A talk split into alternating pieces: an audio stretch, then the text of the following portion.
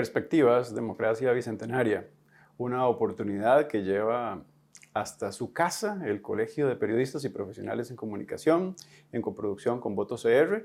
Hoy vamos a conocer el ideario de doña Linet, nada más y nada menos que candidata presidencial por el Partido de Unidad Social Cristiana. Un gusto, doña Linet, ¿cómo está? Muchísimas gracias, muy bien, muy bien usted. Bueno, doña Linet Saborío Chaverri, cuénteme, en el marco del Bicentenario, los logros sociales son muy importantes. ¿Cuál es el social cristiano que para usted es de mayor trascendencia? El logro social cristiano de mayor trascendencia, mire, yo siento que sin duda la salud, que la Caja Costarricense de Seguro Social es el máximo logro que ha tenido el social cristianismo y que en este momento, en medio de este bicentenario que hemos tenido que celebrar lastimosamente en medio de tanto dolor, de tanto sufrimiento que ha traído la pandemia también, tanto en empleo como también en salud, lo cierto es que la Caja Costarricense de Seguro Social ha jugado un papel preponderante, especialmente si consideramos la red hospitalaria y de servicios primarios que ofrece la Caja. Así es que yo creo que vale resaltar esa institución. Doña Lina, usted estuvo en la función pública. Mm, ahora han aparecido una gran cantidad de casos de corrupción. ¿Alguna vez usted se topó con algo que usted dijo, mm, me huele mal? ¿Cómo no? ¿Cómo no? Este, yo siento que en los temas de corrupción mucho tiene que ver con las líneas claras que se den y con la respuesta que se dé a aquello que, como usted dice, algo huele mal. El problema es cuando usted dice algo huele mal, se queda ahí, luego resulta que la situación se ve y luce más mal aún y la repercusión que esto tiene no es lo suficiente como para que de alguna manera resulte en un ejemplo de medidas a tomar. Yo creo que cuando hay dudas en temas de corrupción, tiene que tomarse medidas muy fuertes, muy claras, contundentes, porque yo creo que además golpea la credibilidad y eso es un tema fundamental para todo país confianza en el país, en sus instituciones, resulta fundamental. ¿Le, marcó a usted tomar decisiones en ese momento, doña Lina? Sí, claro que sí, por supuesto, por supuesto. Mire, en realidad yo siento que toda institución, toda organización, cualquiera sea su naturaleza, sea privada, sea pública, pues la corrupción siempre es un tema que puede estar presente. ¿Por qué? Porque es un vicio, porque es un problema, porque es humano y porque lo que se tiene que hacer en todo momento es que esto sea absolutamente excepcional que se presente y en todo momento alejarse de las posibilidades que sea la regla y menos aún que se caiga en observarlo como lo normal. Por lo tanto, me parece que lo que tiene que haber es un rechazo absoluto a esos hechos y no solamente un rechazo, tienen que tomarse las medidas y las acciones correspondientes a propósito de que los sistemas se transparenten. Cuando usted logra transparentar procesos, sí ayuda en mucho a que la corrupción no haga asomo. Usted que es una experta en temas policiales, ¿qué cree usted que en este momento tiene al OIJ en una posición de mayor vulnerabilidad al que usted pudo haber tenido en el pasado? Bueno, yo siento que cada, vamos a ver, toda institución necesariamente debe estar primero en constante revisión, debe ser absolutamente evaluable, tanto en su funcionamiento como en los efectos y en estos efectos los logros que tiene o el impacto positivo de su accionar. Me parece que eso es un elemento fundamental. Una institución nunca deja de modernizarse, tiene que estar precisamente respondiendo al cambio de los tiempos y para esto necesariamente debe llevarse un nivel gerencial de administración importante en la institución, metas y objetivos muy claras, muy precisas. Y me parece que además de esto, considerar usted la naturaleza misma de la institución, el desempeño, para qué fue creada, qué es lo que persigue, y eso tiene que estar precisamente entonces en una clara misión, visión de una institución que constantemente tiene que estar cambiando. ¿Usted identifica que está en crisis ahora? La institución. Mire, yo siento que acá lo que tenemos que tomar en cuenta es lo siguiente. Mm, en el caso del OIJ, ¿qué es lo que atiende? La investigación básicamente de los delitos con todo un gran engranaje porque el OIJ no es solamente la parte policial. El OIJ tiene laboratorios de ciencias forenses que son espectaculares, con extraordinarios eh, profesionales en cada uno de, las de los campos y muy especializados. Hace una buena labor en este momento, considero usted entonces. Yo lo que siento es lo siguiente. Vamos a ver. ¿Qué es el problema? El problema es que no puede haber una sola institución que se considere como muro de contención suficiente para una criminalidad que crece y que cada vez resulta más sofisticada. Ahí es donde se comete un gran error.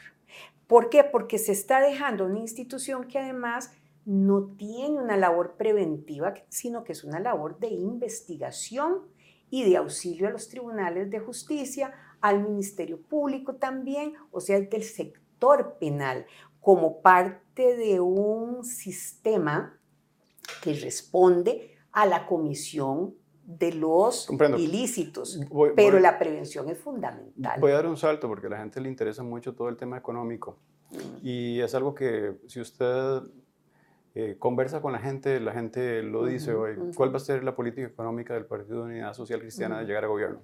Mire, primero hay que ordenar la casa. Eso va a ser lo primero. Ordenar la casa y establecer a ciencia cierta cuál es la situación financiera que el país tiene. De huecos fiscales ya hemos pagado mucho los costarricenses. ¿No más impuestos? Nosotros no estamos para impuestos, nosotros no estamos para impuestos, nosotros tenemos para comenzar que revisar muy bien el gasto y no solamente lo que se dice en muchas ocasiones de contener el gasto, no. Aún conteniendo el gasto, el que se vaya a realizar tiene que revisarse porque tiene que tener efectos muy precisos y efectos positivos. El país está en una situación económica acongojante y que nos ha llevado precisamente el manejo inadecuado e insuficiente que en diferentes momentos y en diferentes administraciones se ha dado.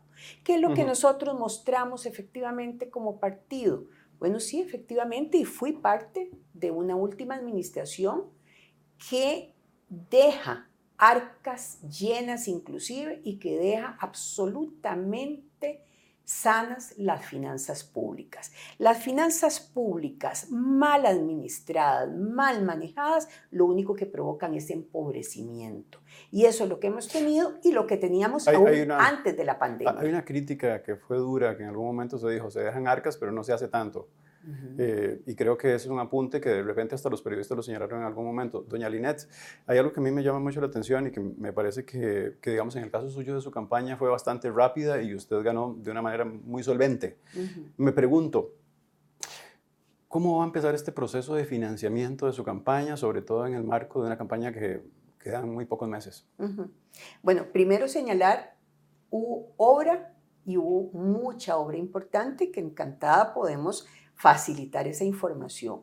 Lo que sí hubo fue responsabilidad financiera, gobernamos, porque una cosa es llegar al gobierno y otra cosa es gobernar. Nosotros llegamos a gobernar y llegamos a gobernar con una visión muy clara de colocar a las personas al centro de las agendas institucionales y esa es precisamente eh, mi máxima tarea en este momento, volver a una institucionalidad al servicio de las personas. Pasado eso, efectivamente, arrancamos con una campaña desde la pre-campaña en medio de una situación de COVID. ¿Cómo arrancamos nosotros la campaña en este momento? Con toda la transparencia, con toda la claridad, todos los recursos que van ingresando a la campaña ingresan a las cuentas del partido y el partido es precisamente el que hace las pocas y pequeñas inversiones que estamos haciendo porque lógicamente no... Eso como un ejercicio de transparencia es muy valioso, doña Linet. Eh, ¿Va a estar en algún sitio web en algún momento determinado? ¿Cómo yo lo van a, cómo lo van a hacer? Sí, yo me imagino que sí. Si el partido no lo tiene dispuesto, eso que usted señala me parece que es una muy buena idea, pero en todo caso recordemos que eh, los partidos políticos deben tener también niveles de transparencia en todo esto y especialmente eh, si consideramos que en un momento determinado van a manejar fondos públicos. La ciudadanía lo valora mucho, sobre todo porque usted aparece ya en encuestas también. ¿Cómo y va a recibir ¿Cómo obviamente ese dinero. Sí, sí, sí, nosotros vamos a recibir algún tipo de dinero que proviene efectivamente de encuestas que hacen balances entre la posición que tenemos ahora, la cantidad, digamos, de diputados que cada uno tiene, etcétera. Doña Linet, eh, la libertad de expresión es fundamental para inclusive el acceso a la información pública. Me pregunto en este momento determinado eh, si en alguna experiencia que usted ha tenido que haya sido deficitaria con los medios de comunicación, usted dice, yo no consumo más estos medios. ¿No le ha sucedido? No, no, no. no. ¿Cómo considera usted que debe ser esa relación con la prensa? Le digo porque directamente puedo hacer una crítica al presidente que casi no da entrevistas. ¿Cómo va a ser esa política de comunicación uh -huh. hacia los medios de comunicación de parte de doña Linet?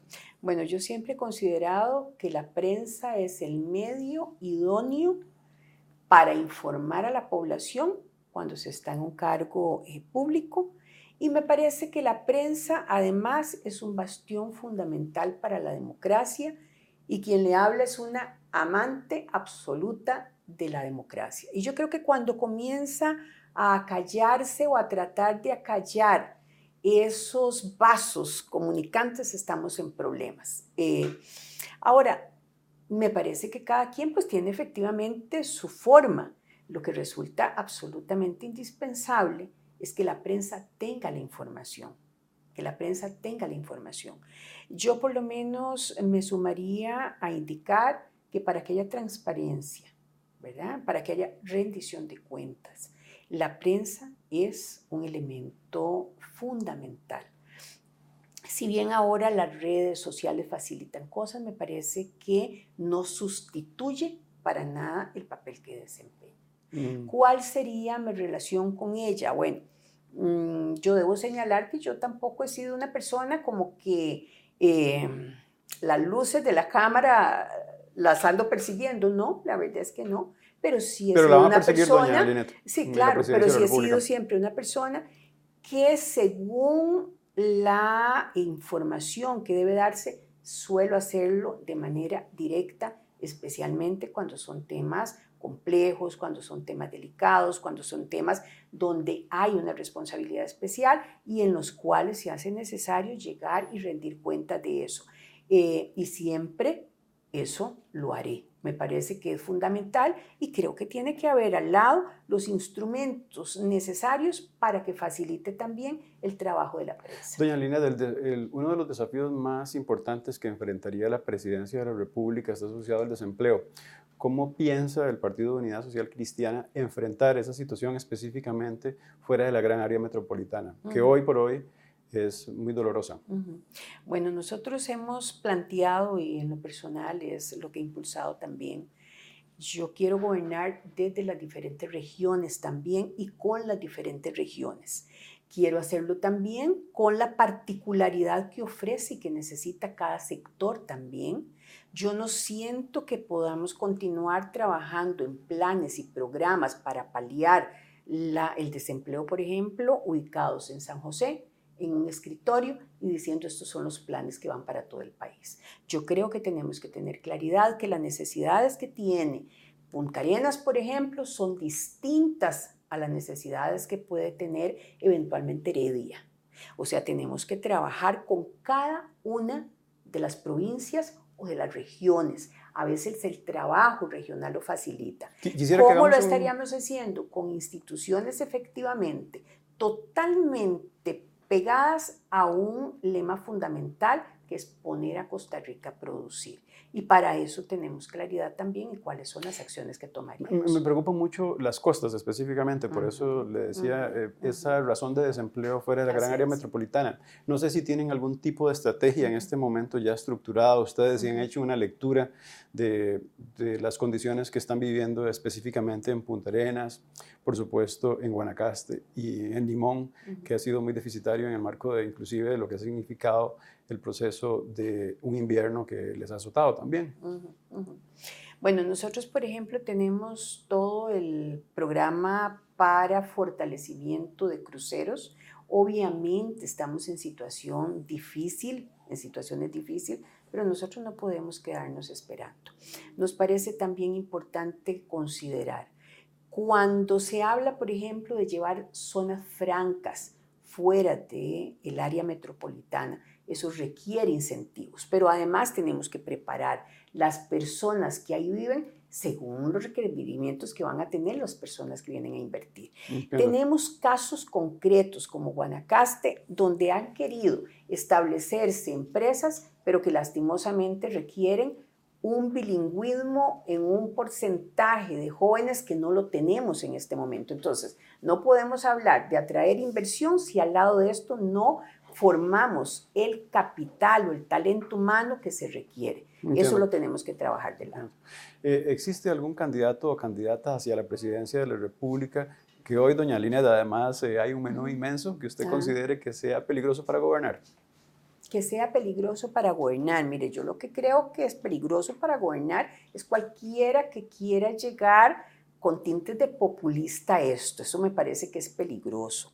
Ahora, si usted me dice que siente como un asunto, vamos a ver, son varias cosas. Usted puede encontrar populistas, puede encontrar aquellos que se asoman, ¿verdad?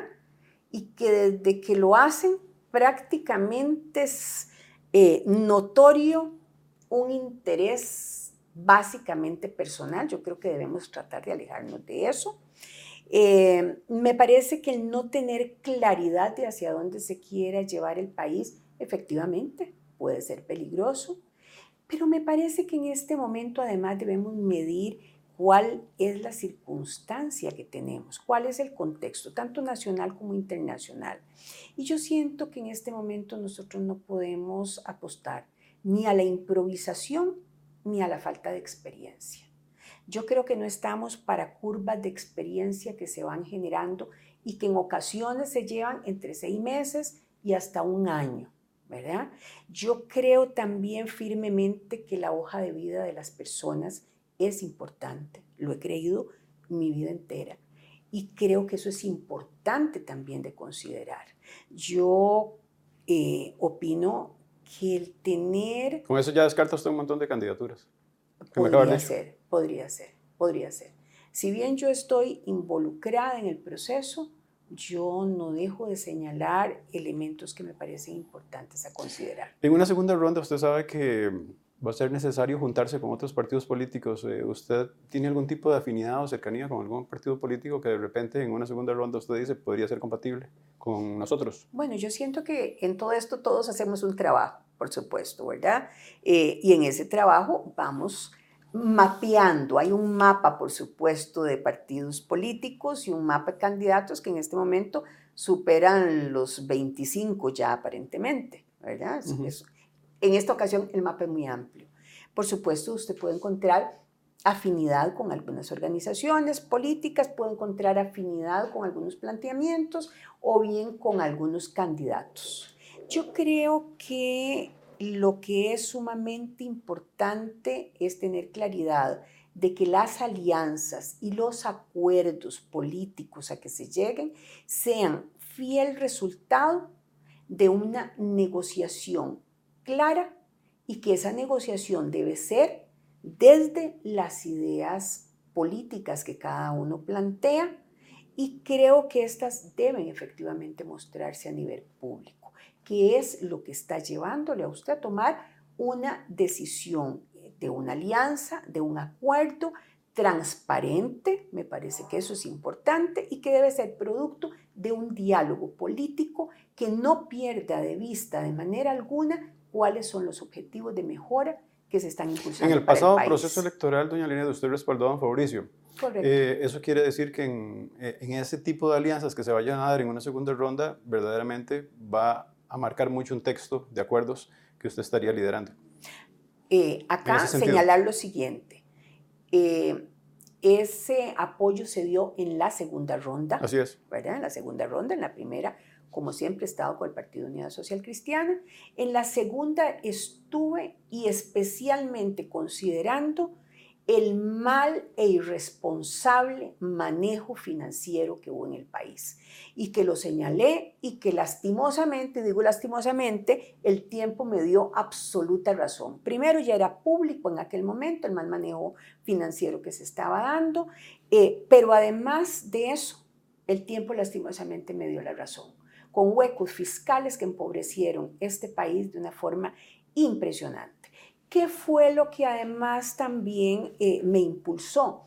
Que habían equipos, equipos de los diferentes partidos, equipos del Partido de Liberación Nacional, como equipos del Partido Unidad Social Cristiana, que se acercaron efectivamente a esa opción de una segunda ronda donde era simplemente dos posibilidades las que había y a mí la parte económica me parece que puede convertirse inclusive en perverso cuando es mal manejado. Me parece una muy buena explicación, doña Linet. ¿Dónde se ubica ideológicamente, doña Linet?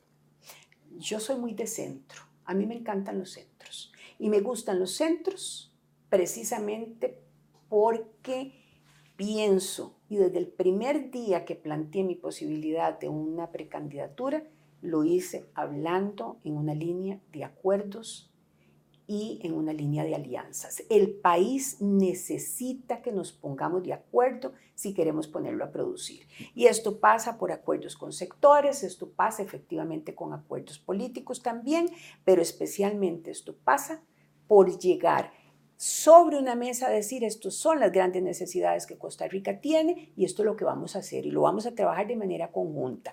Por eso me gusta mucho ese centro. Es como cuando usted trata de amarrarse un zapato, ¿verdad? Usted trata de amarrarse un zapato y ¿qué es lo que usted hace? ¿Dónde establece ese lazo? Lo establece en el centro. Hay que poner un nudo muy duro. Hay que poner un nudo fuerte. Legalización de la marihuana, doña Linette. Legalización de la marihuana, mire, creo firmemente que la eh, eh, medicinal es una muy buena opción que por supuesto tampoco es que vamos a dejar que ingrese al mercado cualquier cosa que diga que es bueno para la población. Requiere un montón de permisos, además. Exacto, todos los permisos, etcétera, porque acá lo que se trata es de cuidar la salud de ¿Eutanasia, la población. doña Linet? Eutanasia. La eutanasia. Mire, yo siento que es un tema de mucho cuidado, es un tema de mucho cuidado. ¿Por qué lo siento así? Porque hay muchas ocasiones en que el dolor, ¿verdad? El dolor físico nos, llega, nos lleva a tomar algunas determinaciones. Yo no creo, sinceramente no creo que en Costa Rica siquiera estemos listos para ese tema. ¿Aborto, doña Linet? El aborto me parece que hay una regulación, que es el aborto terapéutico, el llamado terapéutico, que es el que médicamente los especialistas nos van a señalar cuándo se hace necesario. Me parece que eh, ahí hay una regulación. ¿Sabe por qué se lo digo? Porque internacionalmente hay un movimiento que está empujando fuerte por un aborto libre. No, yo no creo en el aborto libre. No, Explotación de petróleo. Le voy a, robar un minuto ahí para señalarle lo siguiente. Mire, en mi paso eh, por el OIJ, eso también lo vi.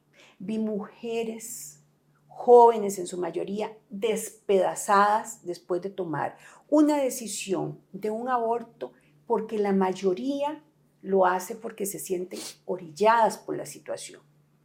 Yo he visto el sufrimiento de estas mujeres. Igual que no soy juzgadora, estoy muy clara que lo que sí es que es un tema que no debe para nada, para nada dejarse suelto. Si queremos vida, debemos apoyar también a muchísimas mujeres que en momentos determinados se sienten, como les repito, orilladas por la situación. Así es que yo sí quiero hacer mención de esto, porque son temas que de alguna forma dan una marca de piel. Lo entiendo. Eh, ¿Explotación de gas natural y de petróleo, doña Linet? Mire, de petróleo no, me parece que no. Yo siento que nosotros debemos como país continuar haciendo apuestas en energía limpia. Me parece que hay mucho de ese verde que nos debe caracterizar. ¿Dónde usted nació? Eh, exactamente. Descarta Me parece que el petróleo y... En el tema del el gas natural, yo siento que es un tema que no debemos cerrar eh, la posibilidad de que llegue a mesa y que se revise, que se analice bien. Porque recuerde que ahí vamos a tener muchos años todavía con la necesidad de contar con esa energía. Oro, doña Linet. Oro. Mire, lo primero que hay que hacer es ir a recuperar el territorio de crucitas. Y eso siempre me lleva a un punto. Aquí tenemos que dejarnos de dobles eh, morales cuando hablamos de proteger y cuando hablamos precisamente de si hay una explotación o no de oro. Más allá del oro, protejamos la naturaleza. Está bien. Y se tomaron grandes determinaciones en torno a eso. Pero tenemos un crucitas que algunos que dicen estar en línea con la protección, resulta que lo que tenemos es un abandono de un territorio en el que hay constitución, en el que hay de todo y que no se están tomando las medidas. Tengo que correr con este tiempo y quiero aprovechar dos, dos, últimas preguntas. Eh, el tren eléctrico, doña Linet. Tren eléctrico sí, este no. Doña Linet, eh, esto es una pregunta obvia, porque el personal del Colegio de Periodistas y Profesionales en Comunicación y el equipo de Votos CR ha venido aquí con las dos vacunas. Pero hay todo movimiento y en el país hay personas que han sido, de algún modo, han tomado posiciones que consideramos muy conservadores alrededor de las vacunas. Y es importante tener ese mensaje claro de parte de quien llegue a la silla presidencial. Doña Linet, eh, ¿Está a favor de las vacunas o está en contra de las vacunas? No, totalmente a favor de las vacunas. Ya estamos vacunados, tenemos las dos vacunas, esperamos la tercera que dicen que es importante ponerla y recordar, dejar de hacer esto es jugar con la salud de las demás personas además, a no ser que usted tome la decisión y que usted guarde su propio espacio pero si usted va a continuar trabajando, si usted va a salir de su casa, usted no puede poner en riesgo a las demás personas. Y además, el país hay que ponerlo a producir. Aquí hay demasiado desempleo, hay muchas necesidades, hay gente que no está logrando ni siquiera cumplir con llevar sus alimentos a cada hora. Nosotros no podemos jugar con eso, todo el mundo va a vacunarse. Muchas gracias por esta conversación, doña Linet. Estoy a su orden. En el ratito, la verdad es que hemos podido tocar muchos temas y ha sido usted muy amable. Estoy a su orden. Para el Colegio de Periodistas y Profesionales en Comunicación, junto con nuestro proyecto Ciudadano Votos CR, ustedes que tienen años de seguirnos y que les gustan los temas electorales y que de seguro además van a votar, van a tener aquí las versiones, no solamente de los perfiles y las candidaturas, sino sobre todo ese diario que me parece fundamental. Así que hasta luego. Chao.